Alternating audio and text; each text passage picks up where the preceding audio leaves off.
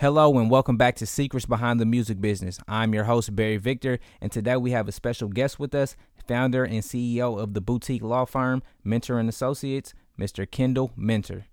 Kendall, how you doing today? I'm doing fine, Barry, and how are you? I'm doing great. It's a pleasure to have you here today. My pleasure as well. Thank you. Kendall, can you start off by giving us a background of your history in the entertainment business and how you got started? Sure, sure, sure. So by uh, not necessarily nine to five, but, probably nine to nine time clock, I'm a practicing entertainment attorney. I've been doing it for over 35 years on a worldwide basis. And my clientele, uh, thank goodness, uh, represents a variety of folks all throughout the entertainment diaspora. So that includes the music industry and all the various facets of the music industry, from the creative, like the artists, the songwriters, to the business side with the managers, the independent label owners, the producers, the executives, the radio uh, jocks.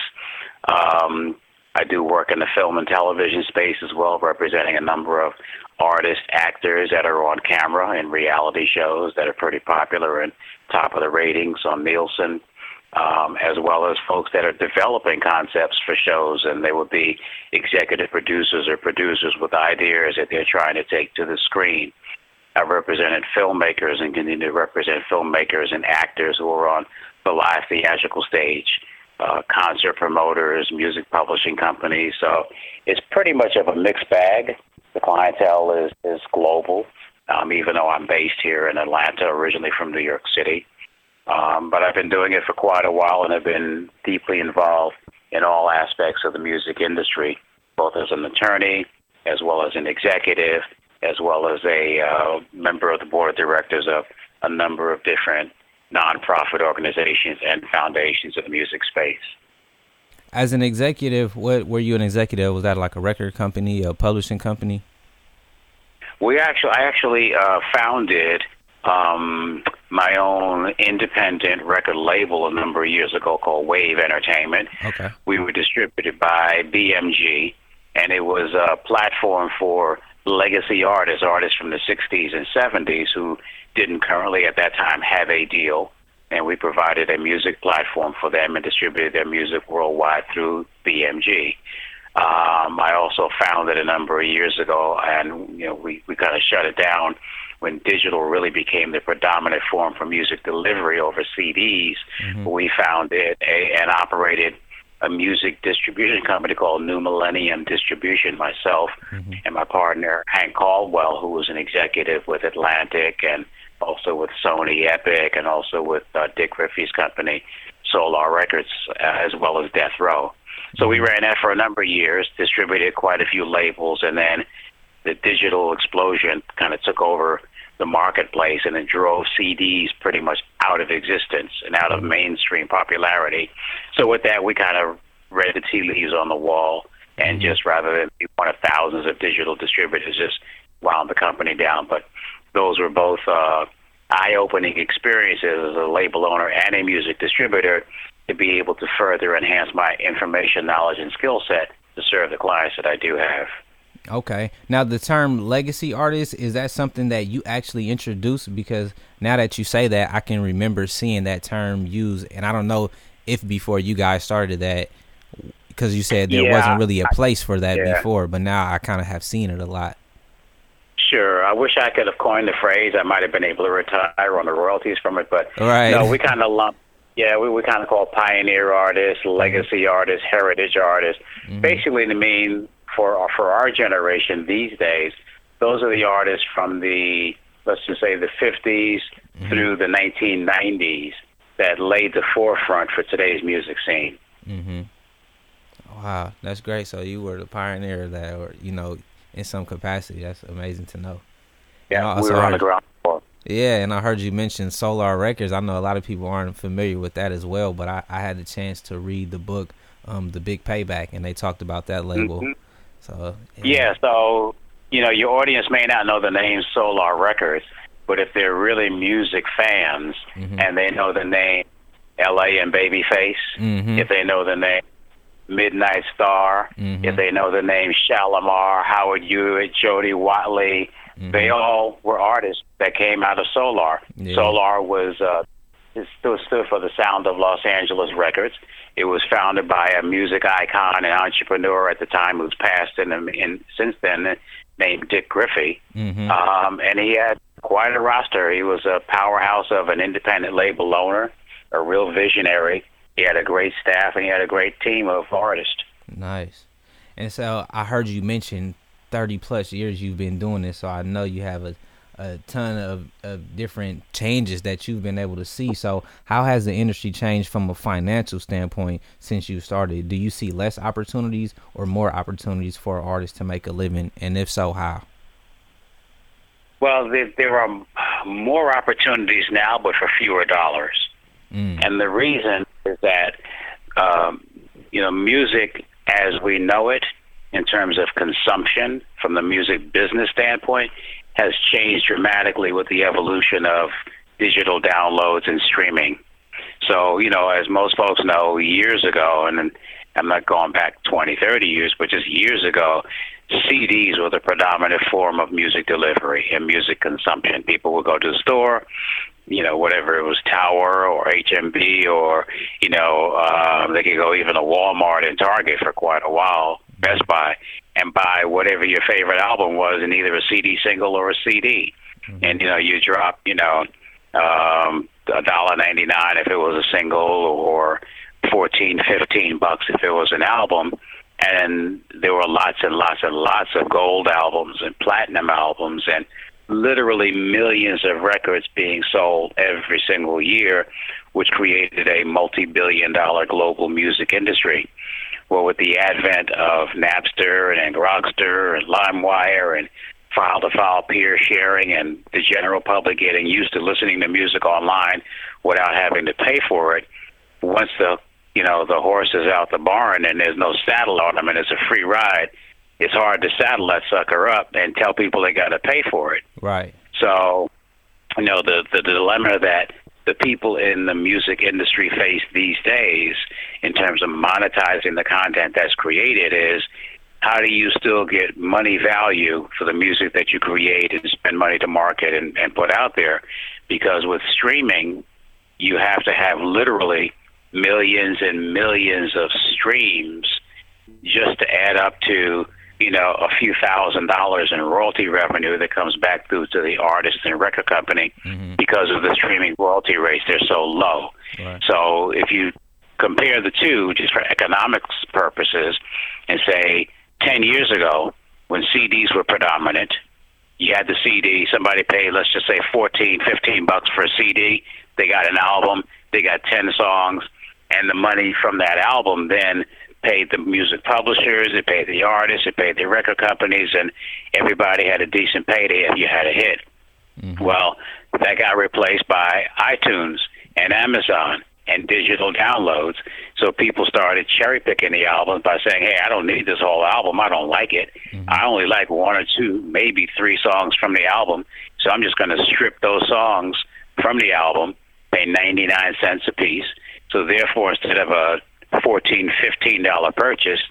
Now you have a purchase that's either 99 or a dollar 98 or maybe two or three dollars just based on them buying one or two or three songs that they really like. So automatically that changed the dynamic. Mm-hmm. a lot of money left the building has not returned. And then streaming comes along which even further reduces and strips that little bit of money that was coming through from digital downloads because streaming is just you know there's no um, fixation of it so that people walk away with something tangible, but they don't care. They want access mm-hmm. as opposed to possession and control and something you can stick on a shelf.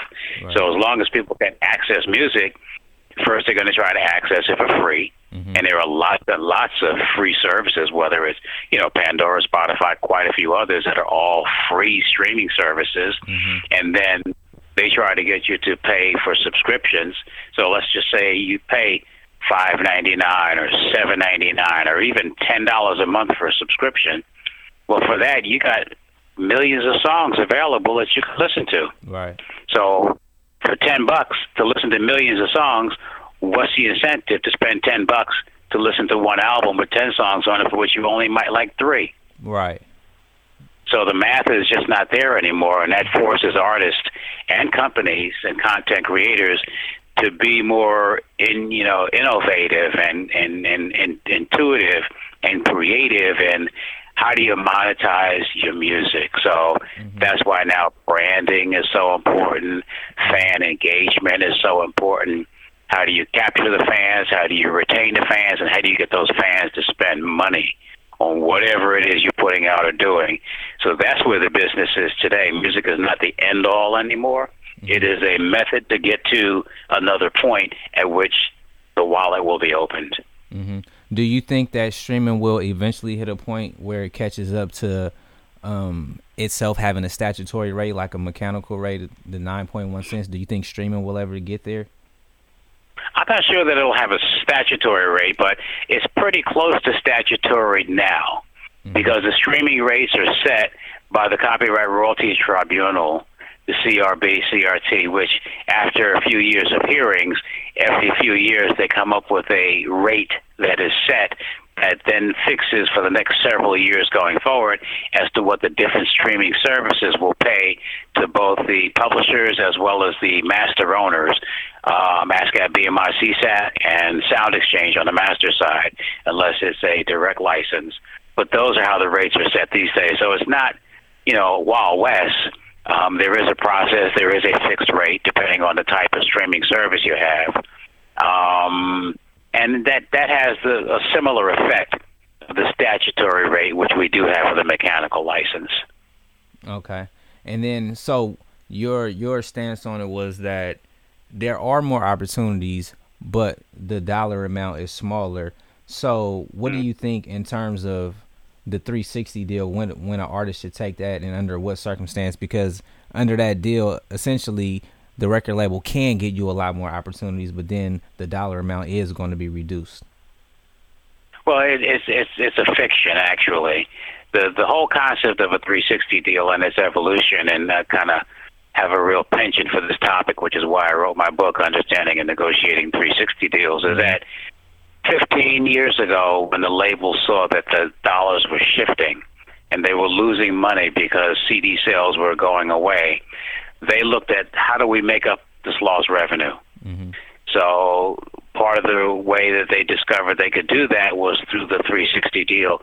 And all the 360 deal really does is it puts the record company on an equal playing field with the personal manager in taking a percentage of everything that the artist makes in the music industry outside of the sale of records, which they already have. So mm-hmm. the record company under a 360 deal, just like the manager, gets a percentage which could be anywhere from 5 to 25 percent of touring and merchandising, endorsements, TV and film appearances, book deals, all those kinds of things that a manager has always shared in.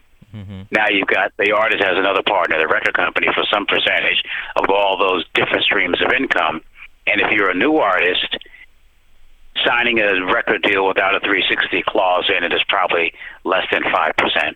Mm. It comes with the paperwork as part of the deal. If you're an established artist, you have more leverage, so you can try to eliminate it, or if you can't eliminate it entirely, you can make certain provisions in the agreement so that it doesn't kick in until a certain point. Maybe they'll also pay you an additional advance for that bundle of rights. But it's rare, very, very rare, but not impossible, that the record company is going to render any additional services to create new revenue under that 360 model. Mm-hmm. Yeah, and I also heard that another way to to reduce the uh, record label's participation is to X out the things that maybe you already had going before them. Like if you already had a book deal or if you were already into film and television, then they're not necessarily helping you get on that platform. So that's something that you can keep out of the contract. That's correct. Because the concept between the 360 is they're creating and spending their money to make a brand. That brand now has an opportunity to make money across a wide spectrum of entertainment areas. So if they're responsible for building the brand, why shouldn't they eat off of it? And there's a certain logic to that. Mm-hmm. So, did the initial backlash, in your opinion, come from the managers, or do you think it still came from the artists? Oh no, it's the artists because I mean the managers are not taking a reduction in their commission, so they're getting paid regardless. Artist makes a thousand dollars at night, manager's getting their twenty percent, regardless of whatever the record company's getting.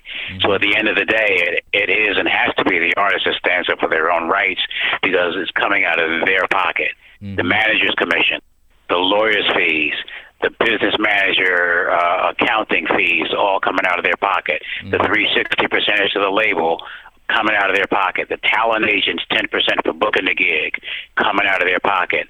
The road manager, the band, the hotels, all of the stuff that goes into an artist being, you know, successful, that all comes out of the artist's pocket. So the more percentages that go out the door, the fewer dollars the artist takes home. Mm-hmm. Now, is this all coming from the net profit, or are some of these uh, different teammates are they taking from the gross as well? They vary. Okay. They vary. I mean, sometimes it's, it's gross. Sometimes it's an adjusted gross after certain deductions are allowed. Mm-hmm. Um, and that really comes in on a negotiation by contract basis. And, you know, the manager and the record company all want it to be on the gross. But if you're the artist or the artist manager or lawyer, you want to reduce that amount that's subject to commission. Okay. Because cause I'm I'm trying to figure out like so say the artist does make a hundred thousand at a show and the manager's percent is twenty, so they're getting the twenty thousand. Now, when the record company comes in to get their percentage, is that going to come off the eighty thousand that's left, or is that going to come off the full one hundred thousand? Could come off of either of those two, depending on how well the contract was negotiated. Got but if you're the artist, you want it to be on the adjusted gross after you've paid certain expenses, and most 360 deals permit certain deductions off the top before the record company share is calculated. Got it. Great, great information.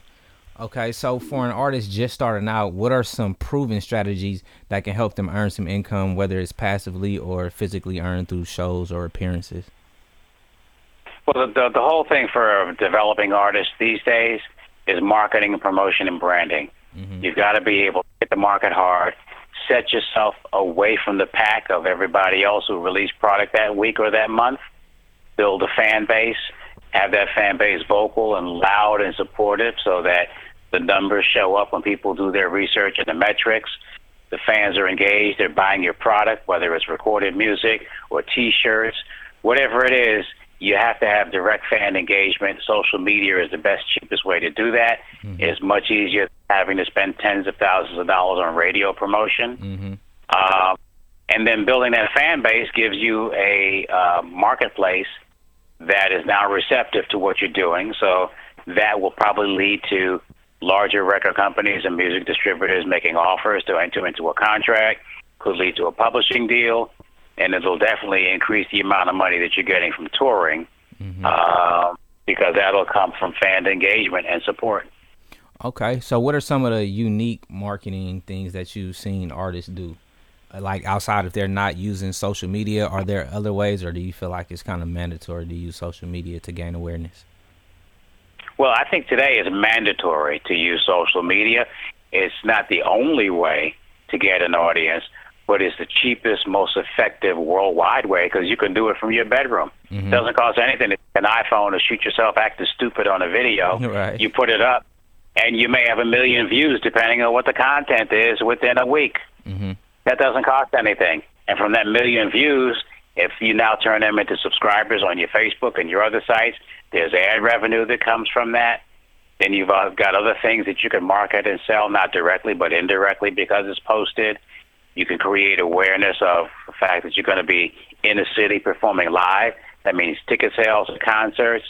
So that's the most effective media because you can reach millions and millions of people without having to go anywhere and spend any money. Right. Now, are there any new ways that intellectual property is being used to generate income, or like, are there any new ideas on the horizon? Because I was wondering if, because I know there's the thing about name, image, and likeness, and then they came out with at the uh, Coachella show with the Tupac hologram. Now, what if someone wanted to put on a tour they're not physically there, but then they have their hologram like performing ten cities or something. Is that something that someone's even thought of? And would that fall under intellectual property because it's your likeness and image? Um, that really wouldn't be intellectual property, and it's kind of unique for the holograms. There's only a few companies that actually do those. live holograms that are concert ready. Mm-hmm. Uh, and there's only a few artists that have been hologrammed Mm-hmm. that people really want to see. I don't see a concert in hologram. Mm-hmm. Um, you know, it may be something for the future, but at least for right now, you know, part of the, the whole live experience is to be able to interact with the audience, and you can't interact with a hologram. Mhm. You can just watch. You know, they can't stop in the middle of the show and point somebody else in the audience and respond to their request for a song, or you know, get interactive the way you do in a live show. You can't do that with a hologram. Mm-hmm. Um, so I don't see that as becoming a major source of promotion and revenue opportunities for most artists. Mhm. But for the basic intellectual property for the music industry, you've got the copyrights and trademarks. Copyrights in the songs, trademarks in your name and your logo if you have one. Um, that gives you protection, exclusive ownership, and control over the property.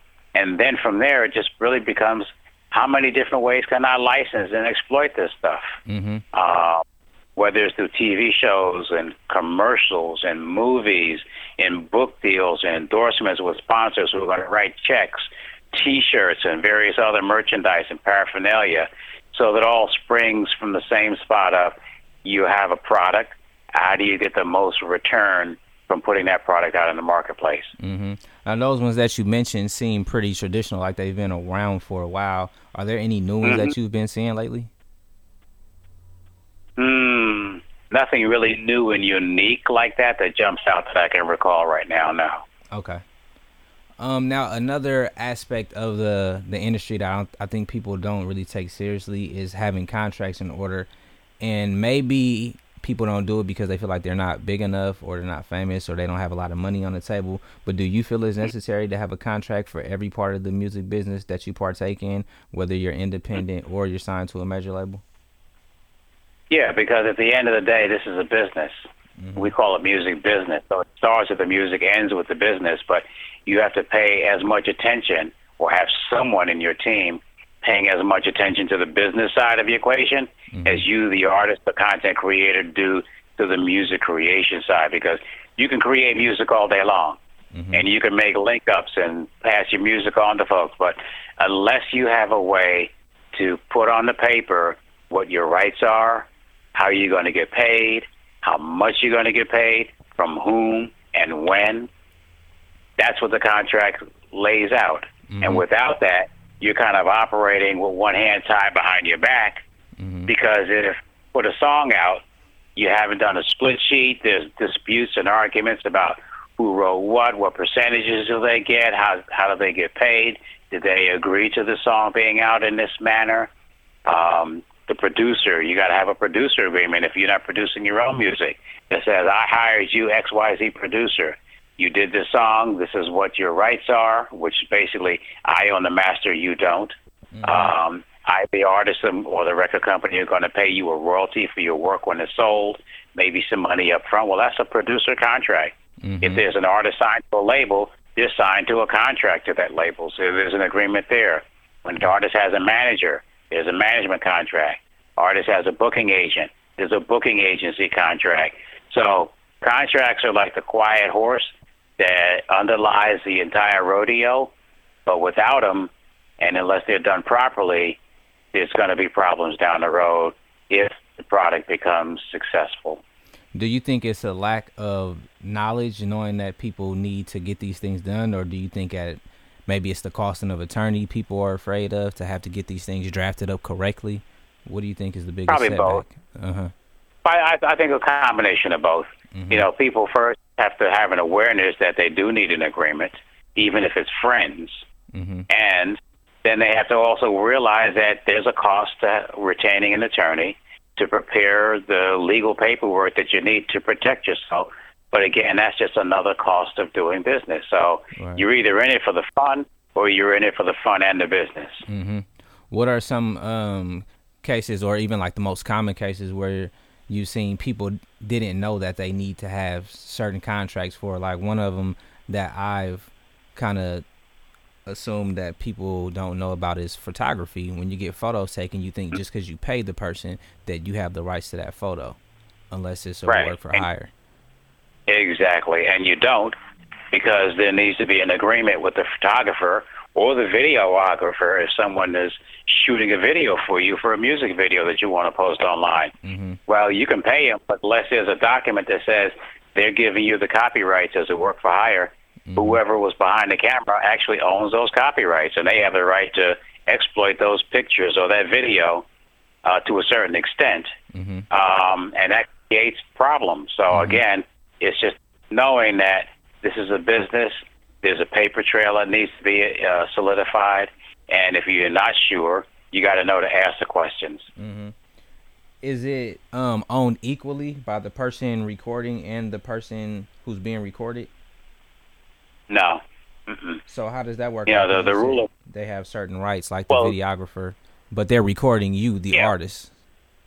Yeah, so let's say, for example, there's no contract, Mhm. and the videographer is doing a video of you, or you're a photographer and you're shooting a, a session on someone, and they pay you. Well, when they pay you, they're getting the video, and they have the right to put it up on their promotional site, do whatever they're doing, or they're getting the pictures, they have the right to post those pictures. But the photographer and the videographer actually own the negatives, Mm-hmm. so they have the right to exploit it themselves Mm-hmm. or if you want to do and use that video and, and those photographs for something other than what you all originally discussed, agreed, and intended, Mm-hmm. then unless you come back to the photographer the videographer for their consent, they could block that by basically saying no to the potential user. You can't use it for this purpose. Mm-hmm. You have to pay me and enter into a license agreement with me Mm-hmm. if you want to use it.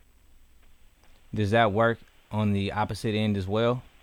Can I For the tell artist? Yeah, can I tell the videographer I don't want you to post it on this website or do a license deal with this company? Say it's like a, a cigarette company or pornography channel or something like that. Can I block them?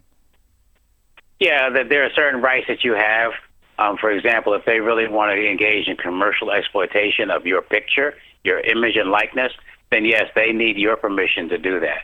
But if they want to post it like on their website for promotional purposes or put it in a magazine article, they don't need your permission for that. Okay. So if things aren't in contract, then it's basically based on intent. Wow. Like this is what we Yeah. intended to do. Yeah, and, and, and it still leaves a lot of room for uh, dispute and different interpretation, which is why the way to eliminate it is with a contract. Got it. Okay, so if you're an independent artist and you're really self-driven, can you make it in this industry by just having an attorney on your team, or do you think it's necessary to have a manager as well? Well, I look at it like a wheel on a bicycle. Mm-hmm. So the hub is the artist, and there's multiple spokes. Mm-hmm. So the attorney is just one spoke, but there's all kinds of other spokes that are all important to launching and developing and sustaining a career. Easily, it could be about another six different professionals just on a day-to-day basis, but that's why we call it a team. Mm-hmm. Yeah, because I, I read a lot of books, and some people have their thoughts on who you should get on your team first. Some people say the manager, and then some people say, oh, you should have an attorney first. So I just Mhm. like to get people's ideas, you know, on who they feel that person should be. Yeah. Okay. Well, I, you know, I hate to toot my own horn, but I would say probably the lawyer first. Mm-hmm. because at the point where you have a manager that you want to bring on, there's a management contract that has to be negotiated and signed. Mm-hmm. Well, who's going to draft and negotiate that management contract for you if you don't have a lawyer? Mm-hmm. Yeah, it makes sense. I can understand.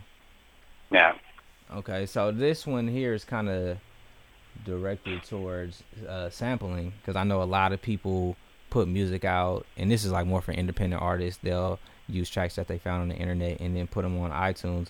So, how Mhm. often does litigation happen when an independent artist makes a song with sample material, or they download like some beat from the internet and then they publish that for sale through their digital distributor?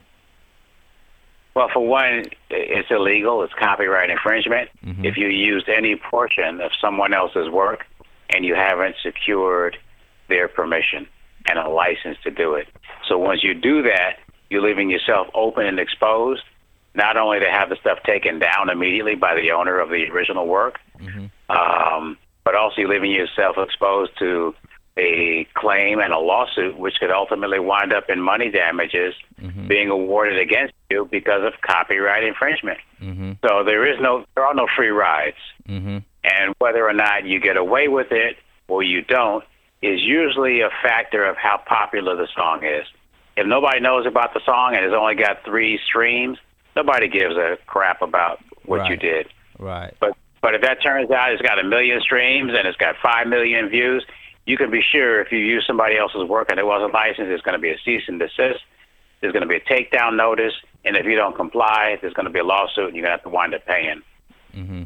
So, are you totally against that? Because I've heard people say that, well, at that point where somebody's suing you, then you're popular enough, enough to make money. So, you know, pay those people off and then go on about your career. Nah, bad business. Because all you're doing is you're opening yourself up to uncalculated liability. Mm-hmm. There's going to be liability, but you know, why would you want to have to go out and pay potentially tens of thousands, if not in excess of a hundred thousand dollars, to a company and a publisher and an artist because you've stolen a portion of their work? You've been hauled into court. You have a judgment against you. Your career's taken off, and automatically you have this big debt over your head. Mm-hmm. It's not worth. It. So, how easy is it for an independent artist to get those licenses cleared? to get those samples cleared? Um, I say. I won't say it's a slam dunk automatic because it's never automatic. It's it's discretionary. Mm-hmm. But there are companies that are out there that are specifically in the business of clearing music rights. Mm-hmm. So if an artist has a record that they have sampled that belongs to someone else, they need to reach out to one of the established companies, and there's about a half a dozen solid companies mm-hmm. that just focus on, on clearing music rights. You pay them their fee. They reach out to the rights holders they submit your copy. They ask for permission. They ask for a quote as to what it'll take to license. And then you determine whether or not you can afford the license. If you can afford it, you sign it, pay it, and keep on going. If you can't afford it, you go back into the studio and remove the infringing material. Mm-hmm. Now, are they a little more lenient to independent artists? Do they have installment plans? Like if they do find out it's four thousand bucks to use this sample. Is the contract always negotiable to be like, oh, I'll pay you a thousand bucks every month, although I want to put it up right now, or is it usually just a flat fee? It's usually just a. It's usually a flat. Well, for the advance, it's a one-time payment. I've hardly ever seen installments. Mm-hmm. So whatever the final fee is, you either have it or you don't. If you have it, you're good to go. If you don't, take the song off. Now, is the same true for platforms that are not monetized, or even if it's like a video, say you use that that sample in a song, but you didn't put it on iTunes, and maybe you put it on Vimeo or something, but it's not monetized. Doesn't matter. Yeah, it doesn't matter. There's no distinction in the Copyright Act between promotional and commercial use. Okay. So, what are the most important things that you think an artist should take seriously or be cautious about when it comes to their career? Because I know you know a lot about the legal well, side. Yeah, I mean, definitely make sure you have a qualified professional team, not you know your cousin Leroy or you know your your aunt JoJo. Yeah.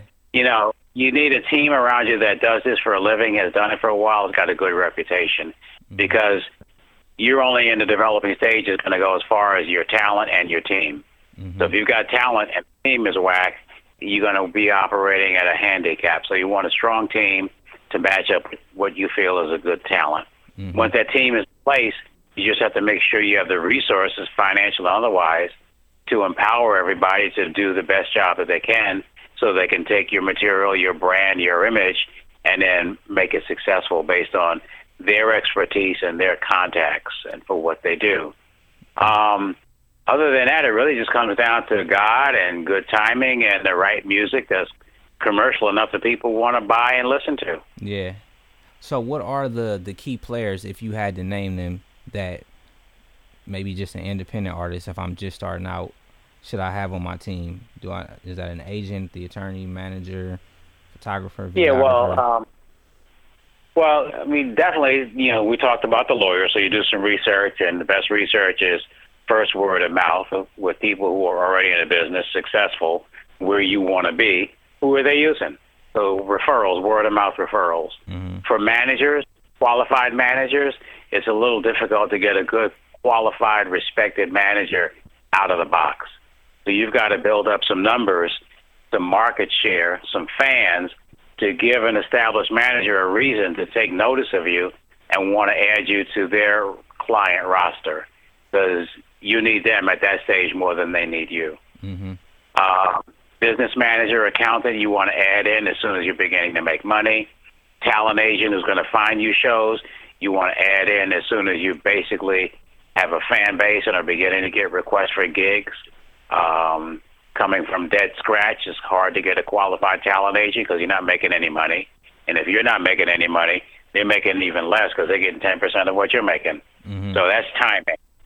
Um, at a certain point, as you begin to develop your, your promotion and marketing plan, you need people that specialize in promotion and marketing, social media marketing crew, a publicist who can get you media interviews and exposure, get you on the red carpet, get you seen to the public in the industry.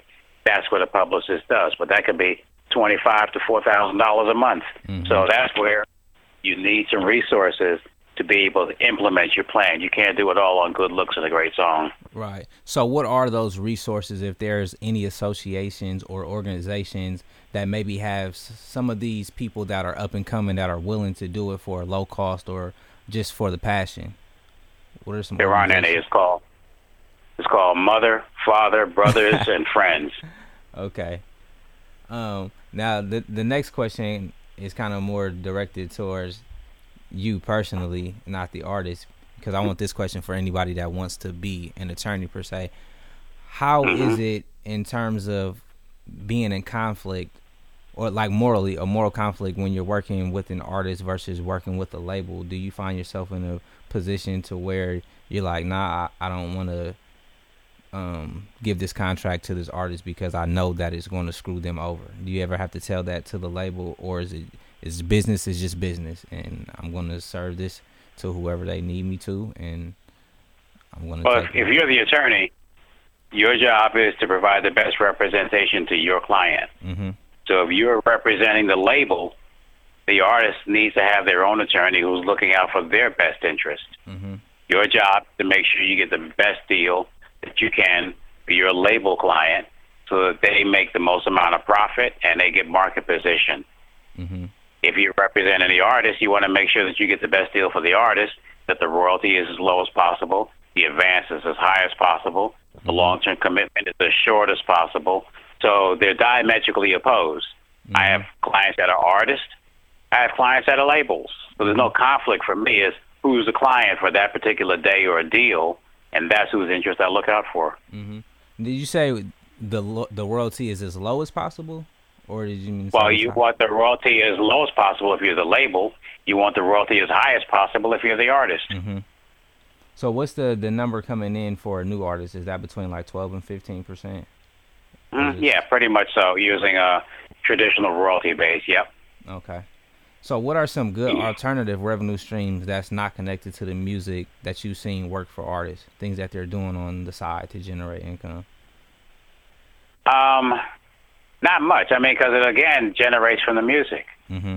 So, for example, if you're an artist, the reason somebody's going to want to go out and pay to see you on a show or buy a T-shirt, or if you write a book, they're going to want to buy the book, is because you're successful as an artist. So, So would again, you recommend that writing music. writing books for artists? Because I don't see it a lot, but I think it would make sense because they're like teaching people how they became successful.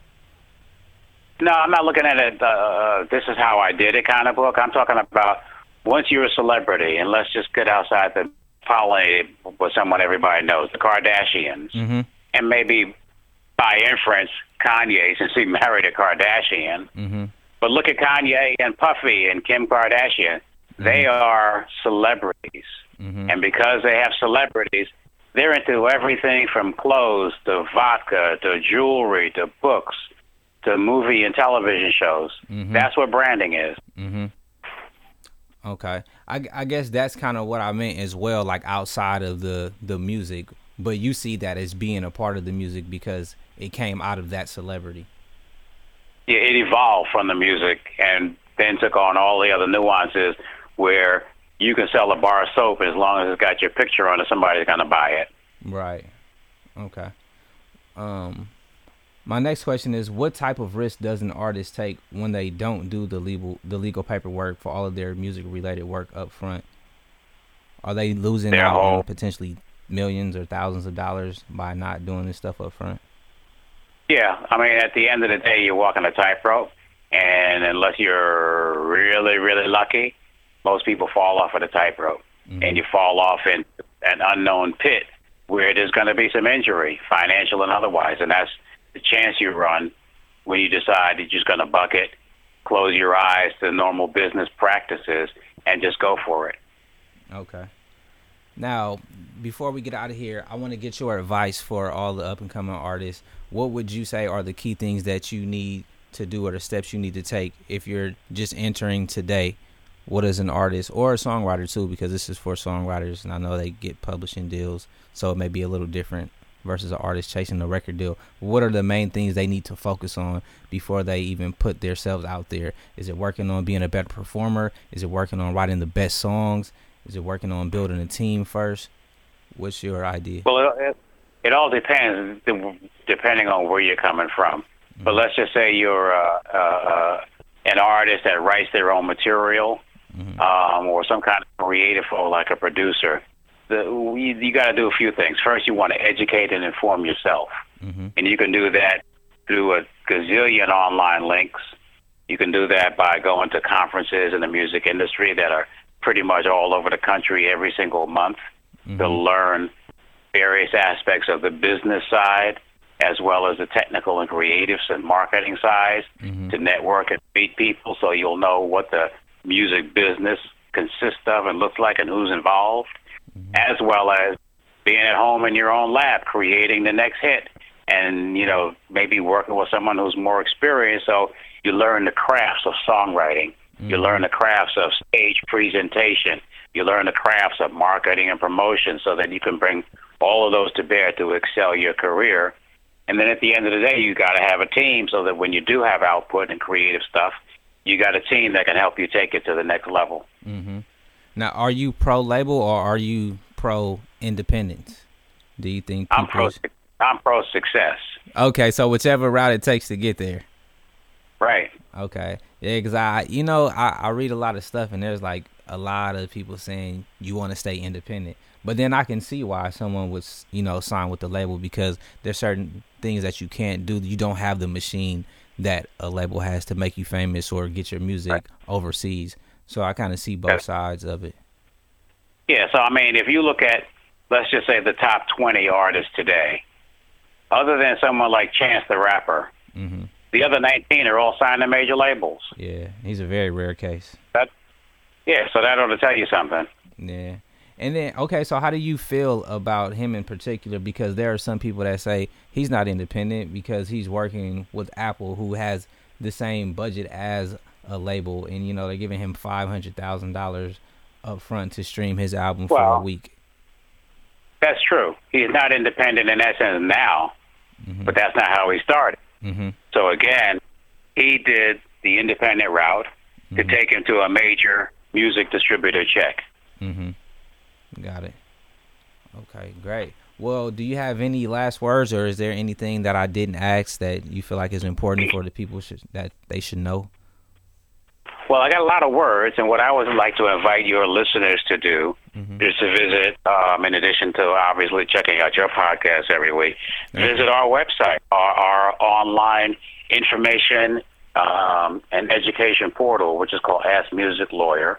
It's just uh, askmusiclawyer.com. And on the site, my team and I, over the past couple of years, and we just got off a call earlier today talking about 2018 events, we have um, curated dozens and dozens of articles and interviews and stories and pieces of information that are useful to anyone in the music industry, whether you're a creative talent, a business uh, person, or on the legal side. Um, we have a resource directory, a global resource directory there. We have consultations. We have a store which has contracts and products, just like LegalZoom for the music industry. Nice. So I'd encourage your visitors to check out the site. We're also on Facebook, but the real hardcore information is on the home site, askmusiclawyer.com, and it's free.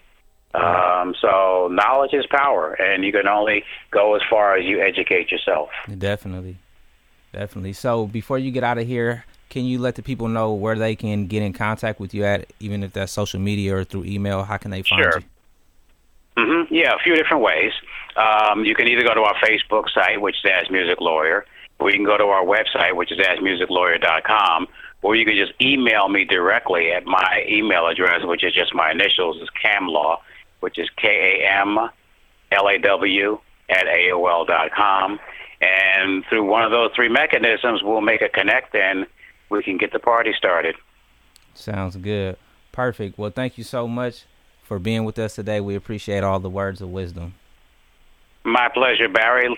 Great launch and uh, success on your on your project as Thank- well. All right. Thank you. Talk soon. All right, brother. Take care. You too. Bye. Good night.